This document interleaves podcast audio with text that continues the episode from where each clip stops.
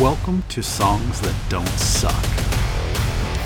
My name is Mark, and I'm going to be your host for this musical discovery adventure that we are about to go on together. This is episode zero. And the reason I'm doing episode zero is well, there's two reasons. One, I'm super excited for this podcast. And while I've announced that January 2nd is the first episode that is going to drop, I was like, you know what, Mark? The audience needs to know who you are because if there's no context to who you are and why you're doing this, then I think the meaning's going to be lost. So, this is episode zero. And I want to give you my musical background the experiences that have formed me and molded me to who I am today and why this podcast is so exciting for me. So, my earliest musical experiences or memories were the sounds of Motown. My parents are British, and you would have thought that maybe I would have been raised on the British invasion and a lot of those Mersey beat artists, but that was not the case. Um, my mom was really into Motown. In fact, she still is. And I remember listening to Diana Ross and the Supremes, the Temptations, the Four Tops, um, you know, the the rest of those uh, Motown artists, you know, and I mean, that was really when I was really young, like before kindergarten. I have these memories of, of hearing those vinyl records playing in our living room. As I got older, I just listened to basic pop radio, you know, through through the early and mid 80s. And in the summer of 86, uh, we were on a trip visiting family in England and my cousin, who was learning how to play guitar at the time, he's a couple years older than I am. We were staying at their house, and he had all of these vinyl records with these amazing covers. These uh, these covers were from a band called Iron Maiden. Now, I had never heard Iron Maiden before, but my cousin put on, um, I think it was Number of the Beast was the first album that he he put on for me. And this was stuff I had never heard before. It was mind blowing for someone who was 10, 11, 12 years old. And I was hooked. So I actually, on that trip, uh, we went to the high street where the stores were. And I found a music store. And I had, you know, a few dollars in my pocket, well, a few pounds, I guess and I purchased my first piece of music, which was Iron Maiden's Live After Death, which was their live album that they had recorded at uh, Long Beach Arena in California, as well as uh, the Hammersmith in London. And that was the beginning of what I will consider my musical journey. Um, I also vividly remember prior to that um, watching uh, MTV when it launched. The day it launched, I was watching the Buggles uh, with Video Killed the Radio Star. Very vivid memory of that happening, and I miss the days when MTV played music, and I'll get into that in a little bit. But so after that trip where I purchased the Iron Maiden CD, shortly after that, um, I actually started playing drums in school uh, you know, just playing snare drum, learning to read music, but not really learning to read music, um, which came later. But uh, a couple years after I started playing that, I started teaching myself how to play drum set. Um, and then I formed my first band, uh, original band, um, in 1991 or 1992. Uh, my memory is not that great when it comes to those types of things.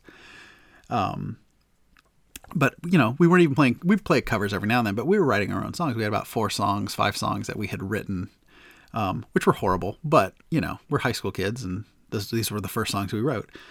Uh, also, in 1992, I actually went to my first concert. call me a late bloomer, um, but my parents are older. I'm the youngest child, and they were not ones to go to concerts, and definitely not to take me to concerts. Uh, my older brother, not a big concert goer. Um, I don't even know that he's a big music fan, to be honest. Um, it's not one of those things we talk about. Anyway, that first concert, um, and it, I should probably call it a concert very loosely. It was a show in a bar in Dayton, Ohio. Um, but the artist was Stu Hamm and the Urge. Now, if you recognize the name Stu Hamm, you probably know him better as the bassist for guitar players like Steve Vai and Joe Satriani. Um, this was an amazing show. There's probably 200 people in this bar, but Stu Hamm is an amazing musician, and especially to see live. Um, the fun addition to this show was the fact that the person who took us was the director of the stage band for the show choir. Her cousin played drums in Stu's band. So afterwards, we got to meet him and hang out on their tour bus. Another fun fact is he uh, toured with Blue Oyster Cult. And he now produces music uh, in New York City. And it's really funny because I had that memory pop up of that whole moment of the first show. And I found him on LinkedIn and I sent him a message and I said, Hey, you probably don't remember me, but I showed up to a concert in Dayton, Ohio with your cousin and got to meet you backstage when I was in high school. And it was one of those moments that just kind of has always stuck with me. And I just wanted to say thank you, you know, 30 years later. And um, he actually sent me a message back and he's like, I totally remember that night because his cousin was there. It probably helped. Um, but you know, validation that my memory was was awesome and just really cool to connect with him again. Um, but anyway, uh, I digress. Um, so I mentioned that uh, the director of the stage band for the show choir took us to this concert. That was one of the things I did in high school. I played drum set for the show choir. I was obviously in marching band, concert band. I played in the basketball pep band. Um, and after high school, at this point, I loved music so much. I was like, you know what? I'm going to be a band director. I'm going to coach or coach. I'm going to teach marching band and concert band because um, I think that would be fun. Now, little did I know that entering college as a music major comes with challenges. Now, if you're a trumpet player or a trombone player, you are going to play trumpet or trombone. You might have to take a winds class to learn some basics about wind instruments, um, maybe a basic percussions methods, but mostly you're playing your instrument. Now, if you enter as a percussion major, you learn all of the battery, which is your snare drums, bass drum, timpani, basically anything you hit with a stick. You also learn all of the keyboard instruments, so your marimbas, your xylophones, your glockenspiels, your vibraphones, etc., etc. Um, you also learn all the hand percussion and ethnic percussion. You also learn steel drum. There's a lot of practice involved. And for me, who was probably not as disciplined as I needed to be to be successful there, ended up changing my major after the first year. Um, mainly because I wanted to experience more college than the inside of a practice room 8 to 12 hours a day, plus going to class. So I switched to computers. That's another conversation altogether, but it's allowed me to do some other things. So after college, um, and I didn't, okay, here's one of my regrets from college. I never started a band in college, and I wish I would have, because I think that would have been a lot of fun playing the local college bars, um, writing music, doing all the things that college bands do, but I didn't do that. After college, however, shortly after, um, I joined my second band. Um, and since then, I've been in, I think it's about 10, 10 different groups, either playing with singer songwriters or playing in bands. And I've been lucky to release a fair bit of music, um, which is actually available on Spotify today. Um, which I'll include a link if anybody is morbidly interested about the type of music I've played over the last 20 ish years, have at it. Um, so check the show notes for that link. Now, those bands varied in what genre they were. Um, all rock based, but some were more folky, some were more progressive, some were more bluesy. Um, it just depended, really. But like that, I've been always had a very broad taste in music. Um, now, at one point, I had a collection of physical music media, so CDs, cassettes, vinyl, whatever, that numbered in the thousands. And it was across all the genres, right? Classical jazz, country, pop, rock, independent, um, local bands, hip hop, rap, you name it. I listened to it.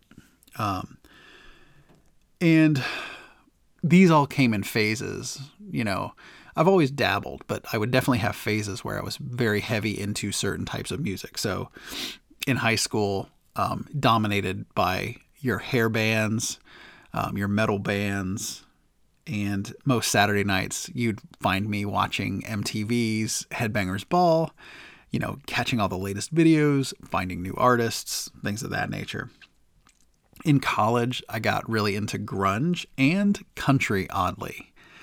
Um, so the Seattle sound and basically the Garth Brooks heavy era of country. Um, it was a weird time. Now, after college, I got really into more folky artists, singer songwriters, that type of stuff. Um, and because I was working full time, had some money to burn, I would do a lot of kind of neighboring city concerts, like anything within a six hour radius or sometimes a little more, I would drive to to see some of my favorite artists. It was a good time. Now, the reason I did that is because I'm a huge fan of live music. I started late, as I mentioned. Um, I have made up for it in spades. Um, because I have come to view live music as a sacred space, and I've really started to understand that about myself over the last two and a half, three years. Um, when everything was shut down during the pandemic, um, I was longing for live music. And it was so good when concerts started happening again. And I was hungry and I started just going to concerts. Um, and it's been fantastic. But it is a sacred space uh, for me. And no matter what's going on in my life, I can go and spend a couple of hours really focused on that live music experience, and I am not thinking about anything else. Now, over the years, I've, I've lost count with the number of shows that I've been to. Um, that's how much I made up for my slow start. Um, but there are bands uh, that I have seen upwards of 20 to 30 times. Um, and you know when you add in the local bands that I used to go and see, you know when we had a good local music scene going, some of the smaller regional touring bands that I get hip to and go check out, um, that list is pretty long. But all of that brings us to today. Um, it probably goes without saying that I'm a bit of a music junkie. Um, Spotify and SiriusXM are the two sources that I primarily get my music from. But because of that, I struggle to find new music. And let me tell you why. So, streaming audio for me is a blessing and a curse. It has destroyed my music discovery process, but it has made all of the music that I've ever owned and then some available to me. Back in the day, when you would go to your local music store, you'd be browsing for, you know, bootlegs or European copies or whatever. All around that that room would be posters of upcoming releases. So you knew if a band that you had heard of had an album coming out, if you're a fan of it, you you'd find out, you know, that you know one of your favorite bands is coming out. And then you'd go talk to the person behind the counter and they might show you the release calendar and point out a few things to say, hey, I know you're a fan of X, Y, and Z. You really need to check out this band. And it was very organic because it was almost like a barista knowing your order. It's like, oh, hey, you know what? the temperature's a little bit colder today. Maybe you want a peppermint mocha. They knew your musical taste if you were a regular, and they could point things out to you that you would be hip to. And to me, that was a very exciting time when somebody would hit me to a band. It's like, oh, yeah, this is fantastic. Now, today, it's really easy to produce music. Anybody can produce music. And it's very easy to get it published online. Uh, the online platforms have made it easy. There are companies that help you put it online. But because of that, it's near impossible to find consistent, high quality new music because not everybody should produce music. Let's just put it out there. There is some hot trash. And it makes finding quality music very difficult because you have to sift through that pile to get the gems. Now, a few will pop up here and there, um, but it's very rare for an artist to grab me the way it used to when I was younger. Um, and that is why this podcast exists. In this podcast, I'm going to dive deeper into new music than I ever have before. I'm going to make a very deliberate effort to find new artists that I would normally not find. And through that process, I'm going to share my thoughts on the best of things that I find, and maybe I'll turn you on to them in the process. And hey, I'm also up for recommendations. So if you've got a song or artist that you think I need to hear, there's going to be a form for that.